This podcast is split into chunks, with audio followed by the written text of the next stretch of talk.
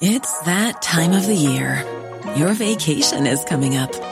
You can already hear the beach waves, feel the warm breeze, relax, and think about work. You really, really want it all to work out while you're away. Monday.com gives you and the team that peace of mind. When all work is on one platform and everyone's in sync, things just flow wherever you are. Tap the banner to go to Monday.com.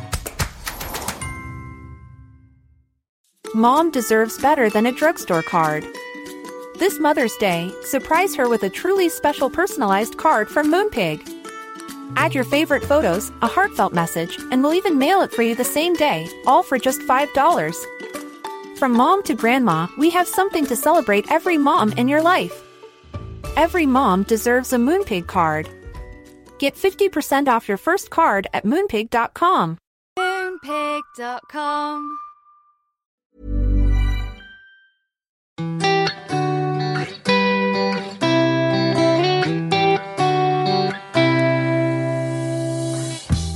it's Monday, and uh, Fi is back from her restful holiday. well, it was quite, wasn't entirely restful. We didn't go very far. Uh, we went to the Cotswolds, uh, beautiful part of England, kind of southern England, a little bit in the middle. And that's for our international audience, yes, Jane. absolutely. For the, inter- Yep. the vast and varied international audience. And it was very, very, very, very, very bucolic. well, do you want to try to describe the Cotswolds for people who genuinely is it? I would it be fair to say it's the ultimate cliched English England? Well, it is, but they've decided not to use that as a slogan. I can't think why not. By the way, I got fired from a job in an advertising agency. So it's bucolic England, I think, at its best. So the River Thames runs through quite a lot of the Cotswolds, so you have an undulating uh, rural landscape. It's not hilly or mountainous at all, and it is the site of lots of those very, very beautiful uh, sand coloured stone villages. That's what defines the Cotswolds, isn't it? yes. uh, before you get to a couple of miniature villages that are there. We used to go to those a lot, uh, and I think is there there's a big water park there now, isn't there? I As don't well. know. And the big towns are quintessentially British, so they'll have a high street uh, with a couple of pubs on either side. It's quite it's quite posh. Mm. Yes, I was gonna of the Cotswolds are quite posh. You can get a meal in a pub for ooh, 40 or 50 quid. Super. And There'll be a lot of organic wine being Yeah. Mm. sold at the moment. Uh, quite a lot of sourdough will be available to you Yeah. at every meal. And we've seen you coming farm shops. Very much so. Right. Uh, but it's also um, it's got a rural beauty to it that I really love. So I'm not going to knock the Cotswolds. So there was one night when my daughter and I um, were sitting outside and uh, the grass had just been mown in the church graveyard next door to where we were staying. And uh, it was so beautiful. The bats were swooping down. You could just see, you know, the dying embers of the sun across a long, low horizon. It was absolutely beautiful. And then Jane. someone was murdered. no, that didn't happen. oh, well, it should would normally, wouldn't it? Well, it, it could be the start of something because the Midsomer Murders are very what I much in the. Cotswolds. So you didn't see any giant cheeses heading in your direction or anything like that? no, we didn't, and we had some really lovely food, and you know it was it was lovely. Actually, there's a lot to be said for. Uh, I'm not. You can't call it a staycation, can you? People get annoyed. A staycation appeared to mean that you literally stayed in your home, but it was misinterpreted, wasn't it? Oh, yeah, and people went to People- Margate and then said they were on a staycation. yes. Yeah, that doesn't and, and people get annoyed. Genuine uh, question. Yeah. Did you see any men in those very distinctive red, slightly pink trousers? Well, it's funny you should say that. So we did see one gentleman striding out of a morning uh, in a pink short, but it was that dark pink. Tailored. Yes.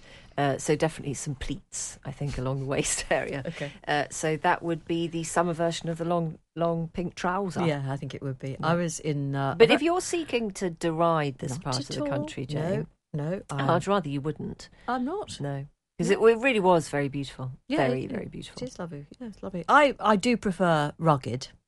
Do you? Yeah, I do. I prefer rugged to manu- manicured.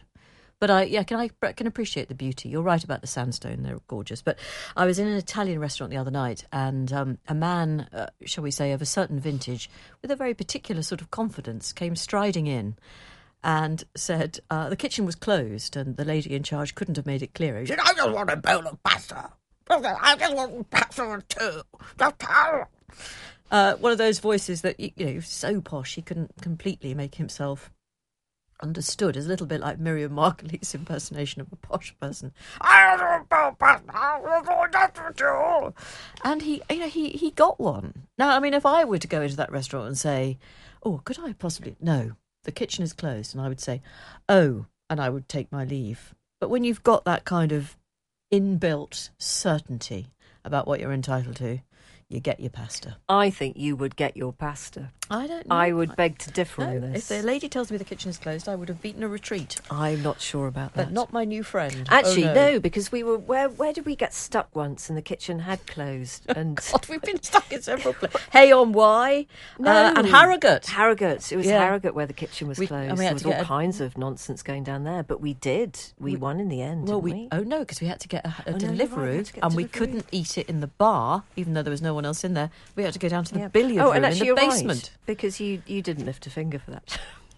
What?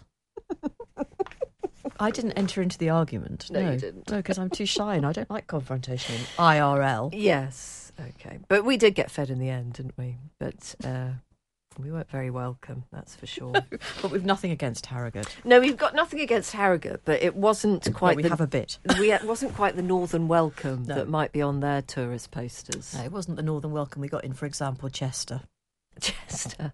Where we got lost on the one-way system. Oh, but the okay. people were lovely. Fun times on tour, kids. Yeah. Fun times. Oh, yeah. never joined But look, you've Stones. had a great week. I know this. I saw a little clip of you pop up. You're having a little bit of a flirt with No. David Tennant. I know. I uh, that wasn't flirting. You did. You got No. your dimples out for a Doctor Who. I you actually, did. I genuinely, because he's 52, something I put to him, which I'm not sure he was entirely um, pleased to hear, although he was very charming.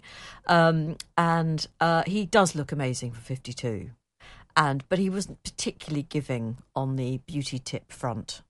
Because I'm genuinely, if I see someone who just looks amazing and their skin is utterly clear, I just would like to know if they use an ointment. Do you remember when we asked Greg James and he favoured Hawaiian Tropic? Yes, he? well, he favoured a moisturiser that had a slight little self tan. in That's right, and he yeah. was happy to be honest about it. totally honest. and we loved him for it. Yeah, so I was hoping for a little bit, a little bit of that from my new showbiz pal David. Yeah. but uh, didn't come. No. But but you definitely uh, you were having a nice nice little rapport. Oh, he's a very good actor. Very good actor. Had he seen your review? Uh, I mentioned no. I not only had he, I, I mentioned it to him. I said I'd seen staged, and to, quote- to quote my perhaps slight lapse uh, on the radio show, I did say to him that I'd found it insufferable, Yeah, and he was did he was kind enough to laugh along. His PR lady looked a bit shifty, but uh, but he was all right about it. He uh, we went on to have a discussion about the persona of actors. Oh, Okay. Oh, yes. Anyway, I've had some devastating news just in the last couple of minutes. Oh gosh, well we had a big big guest tomorrow. You'd done all of the work. You'd well, gone to see the show. I've been to see aspects of love. Yep. And can I just say that was, although I did say last week, and I mean it, that the staging was magnificent, the performances are impeccable, costumes are superb.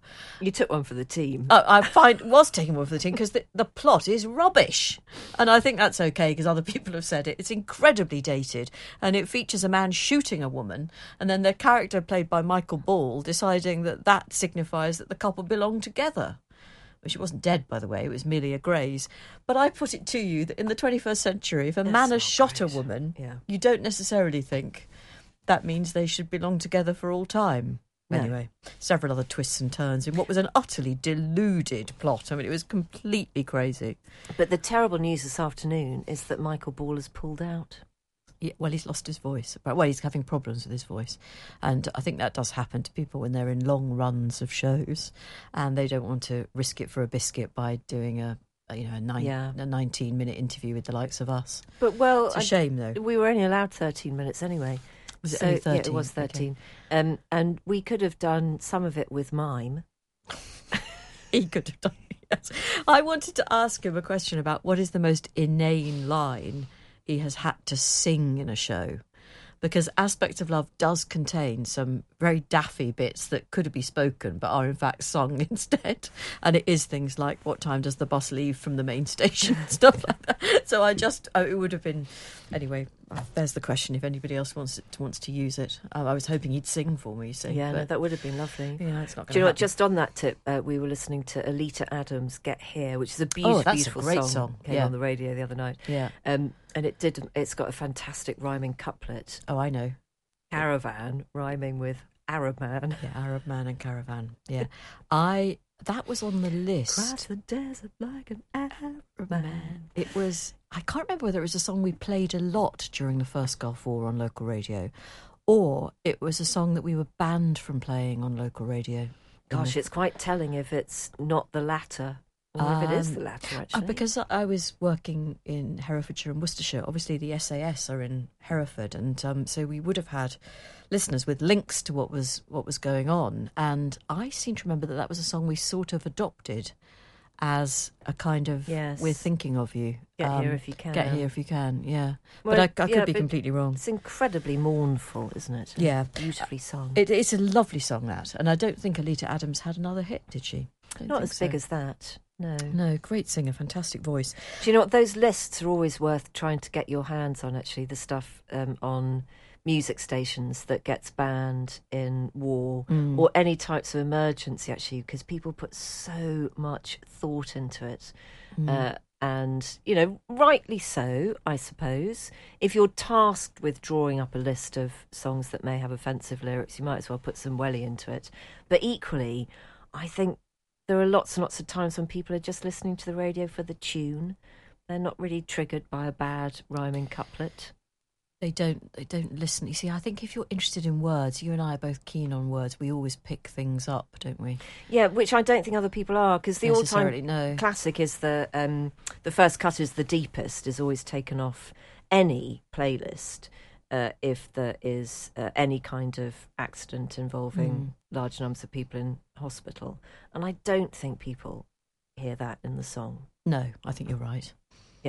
So stuff like that is just a bit Thank goodness the return of good sense has come uh, to this podcast. Um, a few things just from last week. Yes. Oh, yes. Well, Well, we'll talk about uh, Yeah. Huw Edwards in a moment because I know you want to say something about that. Um, but Diana Bird was, uh, uh, you know, I kept going on about that program on Channel Four about uh, Evacuation. Evacuation, yeah. Yeah. So we got Diana Bird, who was the RAF squadron leader, on last week's program, and Kathy just says, "What an amazing interview! Thank you for covering this. What an incredible woman, showcasing the work of our service personnel." Um, Diana was remarkable, and so were her young colleagues, and they were so young. Some of the young men and women she was working with out in Kabul, and um, uh, there was another email actually that said, "I would like to have known." A little bit more about her family life. Was she able to have a family, or was she somebody who was just totally devoted to the RAF? And I, I can't answer those questions. I don't know. And actually, she was with somebody from the uh, Ministry of Defence, and I, I got the impression that although we could, I certainly wasn't told that there were no questions about what happened in Kabul that I, I that I couldn't ask. Um, I must admit, I simply didn't think to ask her about the rest of her life, um, and I apologise if that was an omission. But it was it was very much about her working life. To be fair, that interview. yes, and not everybody's happy to disclose their personal details, are they? So No, that's true, and I certainly wouldn't have wanted wouldn't have wanted to put her on the spot. Um, Caroline's in Devon, but she's from Hampshire originally. Fi, um, Fi also went to my old, welcome, welcome, welcome. Fi went to my old school, and it seems we share a devotion to Mrs. Rankin. She says. Triple welcome again. Um, Caroline is mentioning uh, the uh, interview that the piece, not the interview, the piece that Anthony Loyd did for the Saturday Times magazine. Um, I have the pleasure of knowing Anthony, Anthony, says Caroline, and think he would make a fantastic guest on your programme. He is fluent and engaging and hugely informed. Okay, well, we'll see if we can do that, Caroline, because I agree with you. Anthony wrote an article for the magazine over the weekend about it was so sad. It was about Ukrainian women really not able to find the bodies of their husbands after after uh, they have served in combat and then been killed. And it was a really insightful and very moving piece about the, frankly, the not especially good Ukrainian bureaucracy, the, the domestic authorities in Ukraine, like a lot of authorities in like a lot, a lot of countries, are not actually terribly good. Um, and uh, obviously, they're dealing with very difficult circumstances, but it doesn't sound as though they have been hugely helpful to women who just want to find out where their husbands are uh, and give them a funeral. So it was a really, really sad, sad article. Mm. And actually, Anthony made the point in it that um, we do spend a lot of time discussing Russian deaths, but there have been so many Ukrainian deaths as well. And really, we just want this over, don't we? Yeah, well, they do more yeah, than we do. Well, quite. Um, uh, I didn't quite understand this uh, email, and I don't want to go over lots of old ground from last week because that would be very tedious. Uh, but I just like what it said. Uh, Sarah says, I really liked your listeners' email on Wednesday. When my eldest went to school, the parents in her class were generally my age with older children, plus I was only working part time. So I felt much more included in the class, but they weren't the kind of people to go out. My younger child's class are all a decade younger than me, and I work full time now post a divorce. I felt like I had nothing in common with those parents and wasn't invited on nights out. I always thought that primary school was when I would meet friends for life, but sadly that's not the case. I'm still looking for friends. Uh, my heart went out to you a little bit, Sarah, and I presume you're having a conversation about which bits of life you best fit into. Were you doing something well, like that? That was because one of the guests last week was Katherine Faulkner, who'd written that book called The Other Mothers, yes. which was partially, although not entirely, about the atmosphere around playgroups and playgrounds and the mothers you connect with and the ages they are, the ages you are, um, and just the difficulties around making connections when you might be from different sorts of life experience and different ages. Yeah. And we had some interesting emails from people who'd moved to different areas of the country, to rural settings, and had really struggled to make connections in the playground with other, specifically with other mothers. Mm. Um, because I think it is hard if you, in fact, funnily enough, we interviewed Lisa Jewell today, didn't we? The really nice writer. Brilliant writer. I mean, she writes quite twisty, turny books, I should say, but a charming woman. And her book, which we're going to feature on the programme in a couple of weeks, is about two women meeting around their 45th birthdays. And Lisa made the point that your life at 45 can be very different depending on if you had children or when you had them. So your children could be 20 or older, or they might only be six and it, your lives at 45 will be very, very different on that basis. Yeah, yeah. yeah. I just love that point about um, the one that Sarah's making uh, about older children and younger children, because I think that's often the case as well. Uh, that you just establish your friendship group with only one of your kids, friends, parents, mm. not both of them. Yeah, and it's and it's quite a, a kind of um, it's quite a firm line actually. Mm. It's quite weird. Mm. So nice observation, Sarah, and I really hope that you find your tribe. I'm sure you will. Yeah, and the fact that you haven't yet find found your tribe just means that you're staying true to who you want to be, really. Because at some stage in life, you will find your tribe, and I always feel a little bit sorry for people whose tribe was uh, you know, school friends or university friends, because there's something quite fun actually about finding a tribe a bit later in life. I hmm. think. Mm, yeah. And, it, and it'll happen. It really will. Um, now we did talk. Uh, Fi wasn't here last week. We did talk at uh, Jane Mulkerrins and I uh, about Huw Edwards, and there have been a few emails um, specifically about what I said. So I just want to read one of them from Sharon, who is a qualified counsellor for young people and adults, so she knows her stuff. Uh, I just wanted to pick up Jane, pick up on something Jane said uh, regarding Huw Edwards and depression. It felt as if the implication was that being a journalist wouldn't be anywhere near as stressful as being involved in the airlift operation in Kabul, for example, and therefore, if anyone was going to suffer from depression, it would probably be more likely if you were involved in this second profession. Uh, when we look in from the outside, we may wonder why someone would be depressed when other people appear to have a more stressful profession, etc. But there are many factors that can cause an individual to develop profession, eh, depression, I'm sorry, including life-changing events, family history, etc. etc. It's how we internalize our feelings and our ability and capacity to think logically and rationally. Huw Edwards may appear to have a less stressful profession than others, but we don't know how his stress responders work. We don't know his personality traits, how critical he is of himself, or high, or or how, sorry, or how high or low his self-esteem is. We don't know his vulnerabilities or what his triggers may be. Um, no, good point, Sharon. Thank you very much. I certainly didn't mean to be uh, insensitive, but if it came across that way, and as I say, several people have mentioned it, then I am very sorry. Uh, and Sharon, as I say, is a counsellor. Well, I'm sure it was a very difficult news week uh, for everybody because there's something quite weird, isn't it, when something happens to people who you have known, you know, no matter if you haven't known them all that well. Uh, it's quite a different prism to look at things through. Uh, so I have very, very little of, uh, you know, anything uh, even approaching wisdom to add to all of those discussions about Huw Edwards. I think I'll do that thing where I'm wishing everybody well uh, just in a physical and mental sense, really. Uh, Faye says a couple of weeks ago, Fi mentioned she had been watching a show on Amazon called Deadloch. Don't go for Deadlock, the one ending CK. You need Deadloch, the one ending CH. I took her up on her suggestion, and boy, did I love it. I feel it's going a bit under the radar as an incredible piece of feminism, half hidden in a very funny comedy. Selfishly, I'd like it to get a second season. An interview with the creators, known as the Two Kates, that's McLennan and McCartney, would be amazing and hopefully spread the word of this A star comedy drama. I'm delighted you liked it, Faye. I thought it was just remarkable, actually. I don't Where know whether I find it. this? It's on Amazon. Right. Uh, and it's set in Tasmania. And it's just, you know, how we always talk about how horrible it is that uh, so many dramas start with the body of a beautiful young woman Yeah. dead in the woods. Has she been raped? oh, okay. Off we go. Uh, this is completely the opposite. And I don't want to give away too much of the plot, but it's about men being uh, rather put upon and not surviving the incidents. Uh, but it's really darkly funny um, in quite quite an eyebrow raising way, uh, I would give it what you call a hard recommend. Hard recommend. Yeah. Yeah.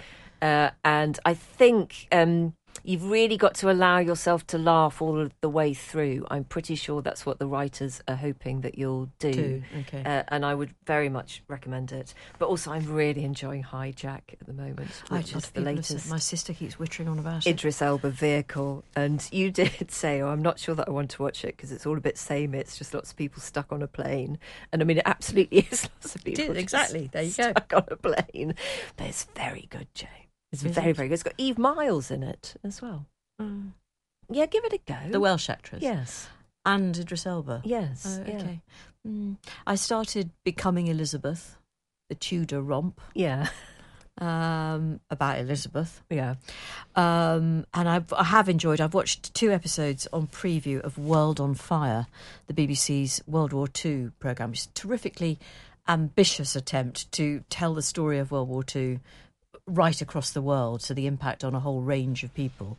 Uh, and I have to say, it's uh, it's the second series. I more or less totally forgotten the first because it finished in 2019, and quite a lot's happened since. But they've gone back to it. Lesley Manville is in it. She's always good in everything, and she's brilliant in this. So you've gone very historical. So I have gone. Yes, Yep, I'm sticking contemporary. Yes. I'm not sure that I can watch another Elizabethan drama Well, I'm ever. kind of slightly with you. I can't read another thing about Henry VIII. I don't want to go and see Six the musical. No. I'd like someone to really focus on one of those incredibly boring kings or queens who just never really surfaces in our history. Uh, well, name one.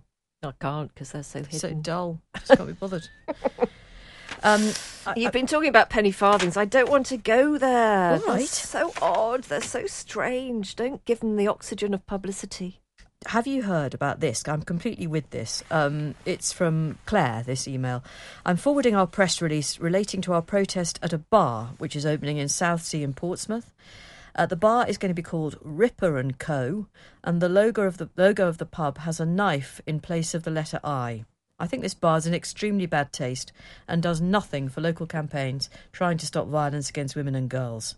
Uh, we've got a petition on change.org which has over 500 signatures. Um, and there's obviously quite a spirited campaign going on uh, in Southsea to stop this opening. Um, I'm not sure we're really allowed to support campaigns, except of course we both support it. And why on earth does anybody think that's a good idea? It's just stupid, isn't it? Yeah, I mean, it's because you don't have to do that. No, You're not keeping up some kind of a tradition or something. So, no, no, no, no, no. Uh, I live opposite a pub that's got. Uh, it's called the Prince George. That has got, uh, you know, one of the swinging pub signs. Um, I don't. It can't possibly be the original, but it's of uh, Prince George, who was, you know, quite a a man of the night uh, with a a woman, maybe of the night, uh, Mm. basically uh, sitting almost astride him, having her bottom slapped. And sometimes when I wander past that, I think, time for a change. Time for a change. Yeah, well, it is a bit odd, isn't it? It's quite strange. Uh, can I just say uh, that Jane and I disagree over the book club book? Uh, we're going to talk about Valerie Perrin's Freshwater for Flowers on the 27th, I think, of See, July. I am. So I started off when I was bored, and then I sort of got into it, and I I thought I was going to be charmed by it, and then I'm afraid I just lost interest again. I'm sure it's me and not the book.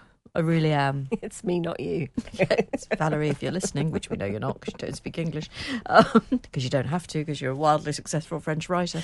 Uh, yeah, sorry. I want. I really wanted to enjoy it. I'm loving it.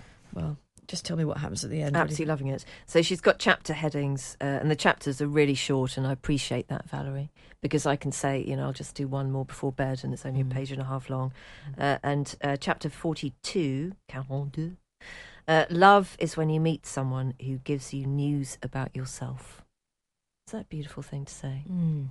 I really enjoy it. Is it? I'm really no.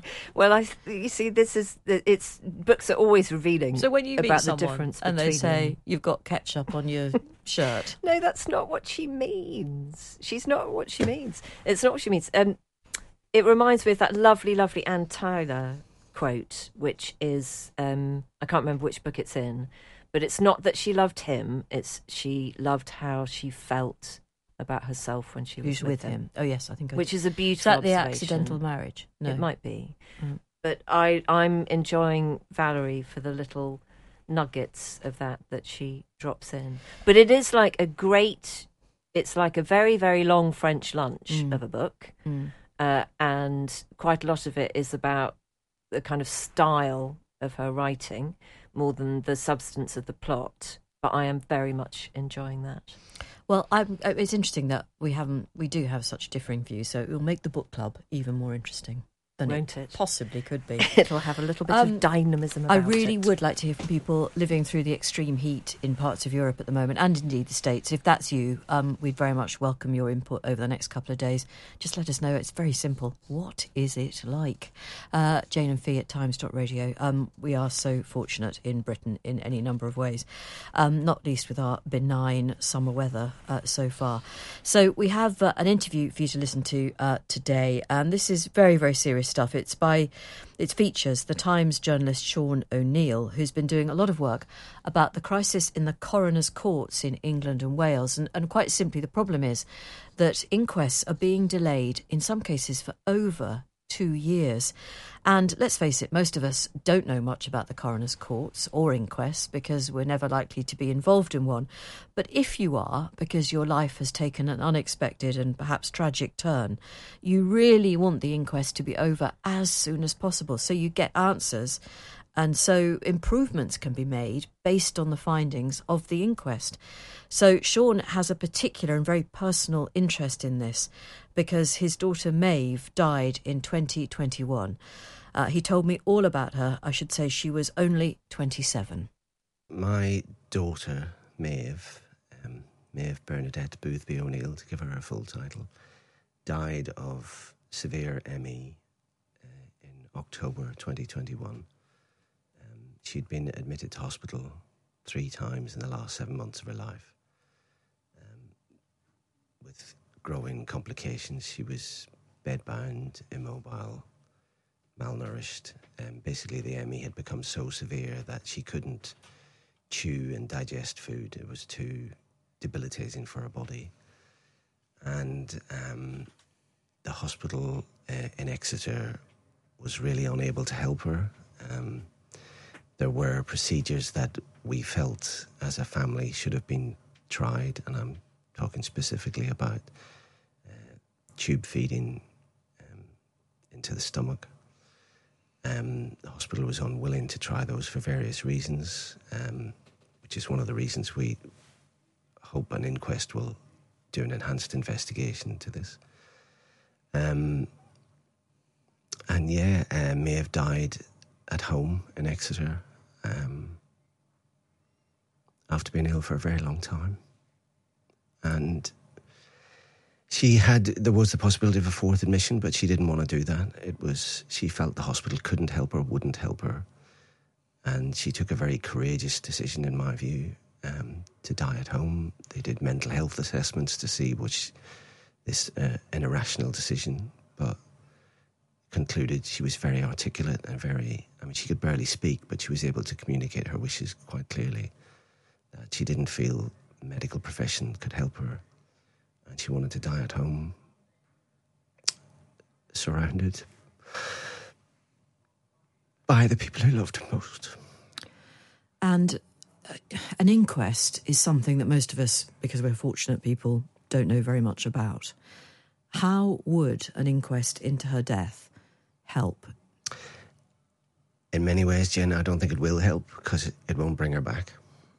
Um, it can't bring her back, obviously. What it could help is provide some learning, identify if there were any systemic failures in the treatment of Maeve in particular, but also learning for other patients. I, I believe there are thousands of people with ME and severe ME living in the UK. I think long COVID is a very, very similar disease in many cases, not all cases, but in, quite a few. It's a, um, post viral similarities. Um, and I think that I know there is no guidance in the NHS at all for the treat, treatment of severe ME in hospital or by GPs in the community. And an inquest can't provide all the answers, but it could provide some steps that could lead to improvements. I mean, there has been another case since Maeve died in Exeter, and I know the hospital has done some things differently. Now, whether that's a result of publicity or whether a result of learning within the hospital already, I'm not clear. But I think we need an inquest to have a, a public airing of some of these issues. And I know you have spoken to other parents who are waiting in a similar fashion for inquest to take place, and we'll, we'll talk about some of those examples a little bit later, if you don't mind. But ME is something that puzzles a lot of people. Uh, when did Maeve become ill? How, how did it all start? Um, I first, when I look back now, um, Maeve, I remember picking her up from school one time. Uh, her and her, uh, her mum and I are separated from Maeve was five or six, and I used to visit routinely at weekends, uh, and um, picked her up from school one time when she was about 13 and she'd fainted doing cross country running. And that was the first indication. When I look back, I can see that she would get these dizzy spells and, and, and be really tired and fatigued. And, and that progressed. She wasn't formally diagnosed with ME until she was 18 in 2012. Um,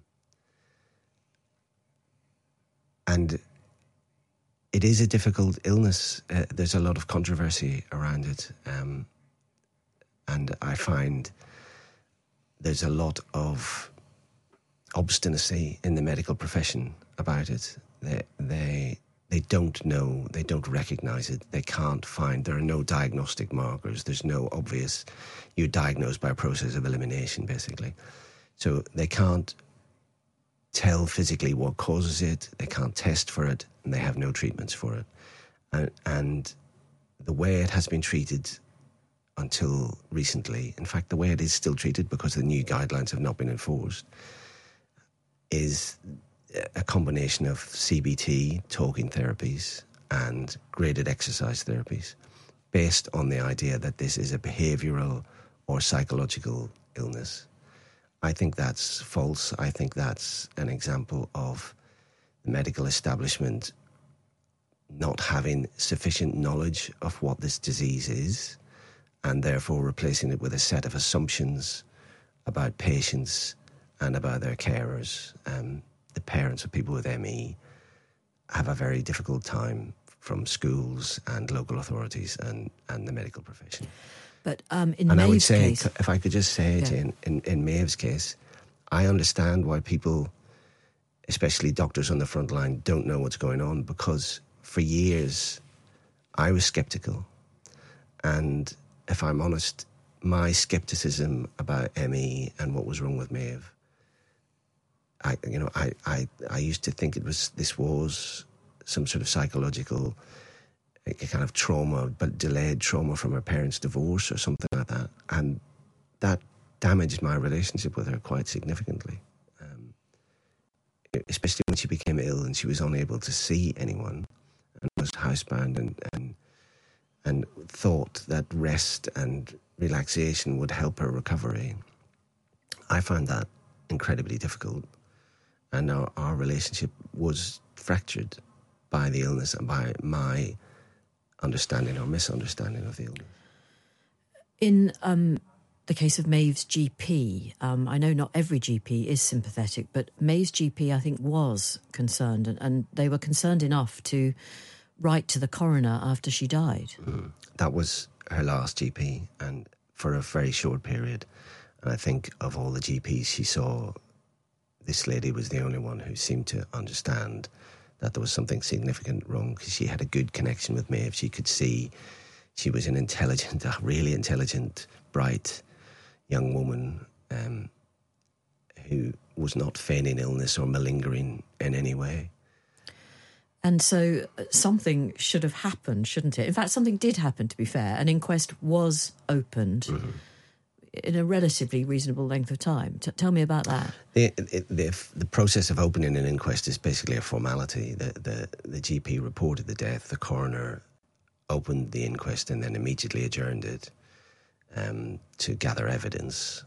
Uh, we then had a pre inquest review about 11 months later in September 2022. And since then, there's been nothing. Um, we still haven't had full disclosure of evidence, and we haven't um, got a date for uh, the coroner wants a second pre-inquest hearing. That hasn't happened yet. I think they're having difficulties identifying. The coroner wants an expert witness, and I think they're having difficulties identifying someone to do that. So, my feeling is a full inquest, which could take a week or so, is probably a long way off yet. How long? You've waited a period of know. years now, so might it be another year? Uh, my expectation is it will be at least another year. One size fits all seemed like a good idea for clothes. Nice dress. Uh, it's a it's a t-shirt. Until you tried it on. Same goes for your health care. That's why United Healthcare offers a variety of flexible, budget friendly coverage for medical, vision, dental, and more. So, whether you're between jobs, coming off a parent's plan, or even missed open enrollment, you can find the plan that fits you best. Find out more about United Healthcare coverage at uh1.com. That's uh1.com. Ready to pop the question? The jewelers at Bluenile.com have got sparkle down to a science with beautiful lab grown diamonds worthy of your most brilliant moments. Their lab grown diamonds are independently graded and guaranteed identical to natural diamonds, and they're ready to ship to your door. Go to Bluenile.com and use promo code LISTEN to get $50 off your purchase of $500 or more. That's code LISTEN at Bluenile.com for $50 off. Bluenile.com code LISTEN. Hey, it's Paige DeSorbo from Giggly Squad. High quality fashion without the price tag? Say hello to Quince. I'm snagging high end essentials like cozy cashmere sweaters, sleek leather jackets, fine jewelry, and so much more. With Quince being 50 to 80% less than similar brands. And they partner with factories that prioritize safe, ethical, and responsible manufacturing. I love that. Luxury quality within reach. Go to quince.com slash style to get free shipping and 365 day returns on your next order. Quince.com slash style. We've been talking to the Times journalist Sean O'Neill, who's been writing about the problems in the coroner's court system across England and Wales. In some cases, the bereaved are having to wait for more than a couple of years to get the inquest held and to get the answers they really need. So I asked Sean if the delays in the system were caused by the pandemic. There is an element of this that is a post COVID problem. During the pandemic, coroner's courts were shut down um, and even Zoom hearings are restricted because I think there's a quirk of the law, the coronial law, that says everybody else can appear by Zoom, but the coroner has to be in court. So there were a lot of problems holding any inquests um, during the pandemic. And of course, there was an increased number of deaths reported to coroners that required investigation. So there's a backlog, a natural backlog there, but there are very chronic problems in this system. It's a, a tangled, complicated structure that is no one's priority. Well, uh, it's a sort of Cinderella service, isn't it? But local councils are quite pivotal here. Local councils provide the funding, but in recent years, that that you've had a process of merging council areas. So I think there are now about 82 council areas, and they're kind of amalgamations of local councils. The coroner sits, for example, in Devon. It is the Devon coroner covers a huge area in which there are multiple um, local authorities. So they provide the funding. The coroners are judges, are therefore appointed by the Lord Chief Justice. And in many cases, the investigating officers, the coroner's staff, coroner's officers, are from the police service. So you have this kind of three cornered hat. Um, and if you get a dispute, you can have people pulling in three different directions. And the more complicated the circumstances, as in the case of, of Maeve, the longer you're going to have to wait to make sure everything's in place. That's what appears to be the, the other families that I've spoken to have all got quite complex cases, quite often involving hospitals or mental health hospitals. Um, and those are quite often inquests that are deemed Article 2, so the obligation of the state to protect life comes into play. It, it requires an enhanced investigation by a coroner. And the more complex cases seem to take longer and longer and longer. And uh, is there any concern on your part that this allows or might facilitate a cover up? I think I wouldn't say cover up. My concern is is more that what happens over a period of time is that witnesses forget things, documents get lost, um, witnesses are uncontactable. You know, um, the longer the period between the death and and the when the inquest should happen and it actually happening, then basically the evidence degrades, and also if there are systemic lessons to be learned, either in Maeve's case or in other cases, the lessons aren't, the reforms aren't put into practice, are they? You know, so lawyers and, and, and campaigners I've spoken to say you get the same mistakes being made again and again, leading to further deaths because lessons aren't learned. And I'm, I hate that phrase, lessons Yeah. will be learned. I've been a journalist for so long now. Every time I hear lessons will be learned, I raise my eyebrows and go, yeah, but they're not.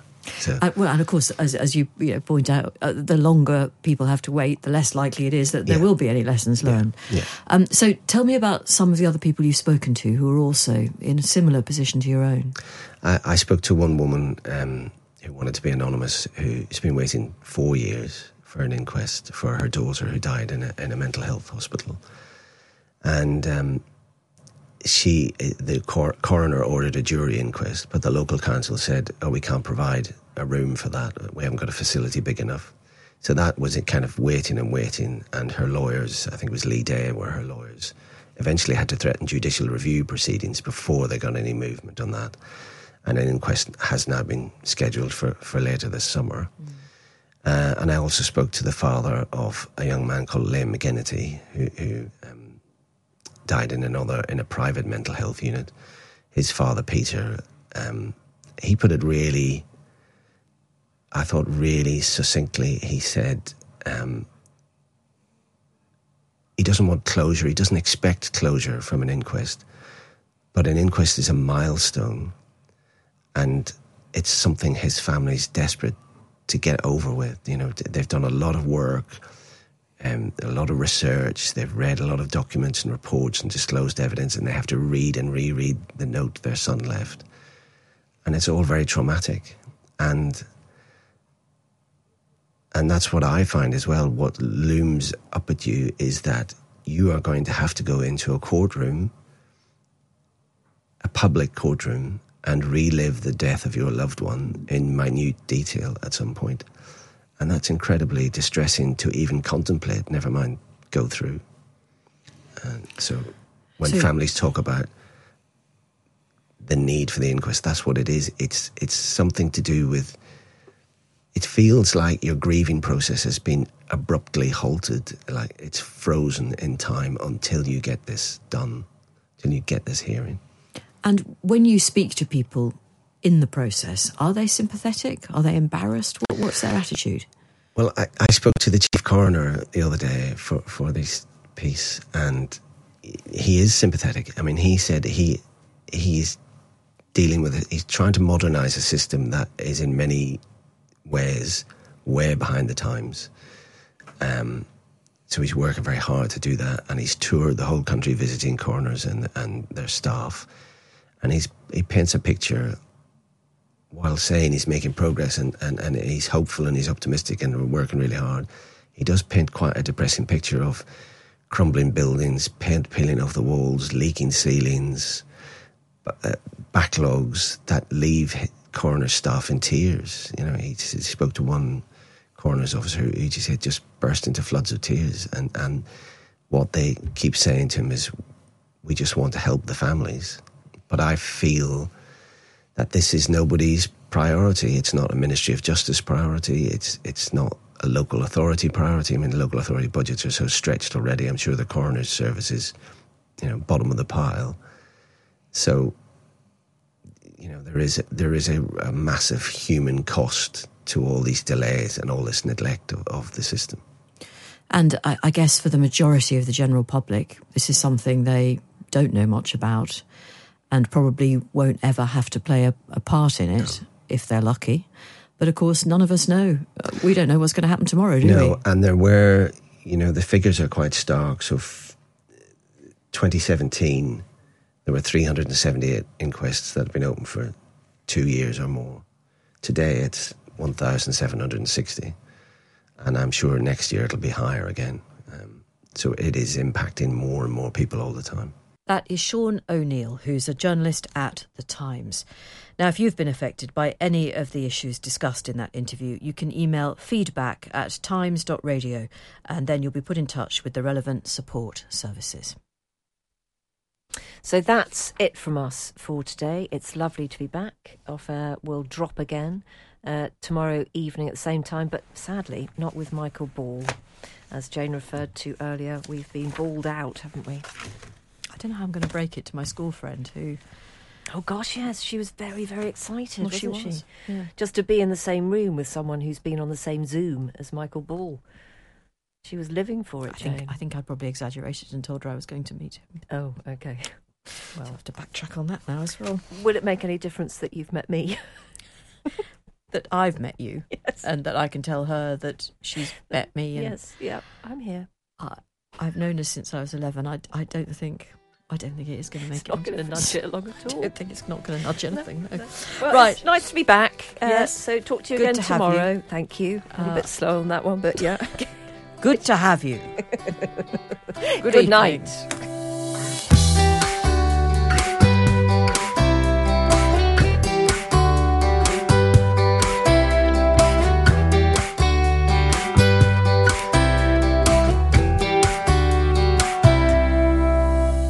We're bringing the shutters down on another episode of the internationally acclaimed podcast Off Air with Jane Garvey and Fi Glover. Our Times radio producer is Rosie Cutler, and the podcast executive producer is Henry Tribe. But don't forget that you can get another two hours of us every Monday to Thursday afternoon here on Times Radio.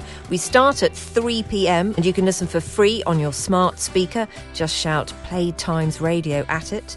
Uh, you can also get us on DAB radio in the car or on the Times Radio app whilst you're out and about being extremely busy.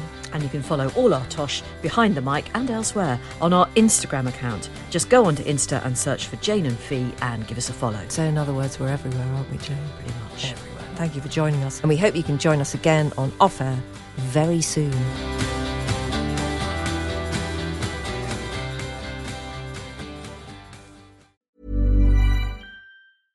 Hey, it's Paige DeSorbo from Giggly Squad. High quality fashion without the price tag. Say hello to Quince.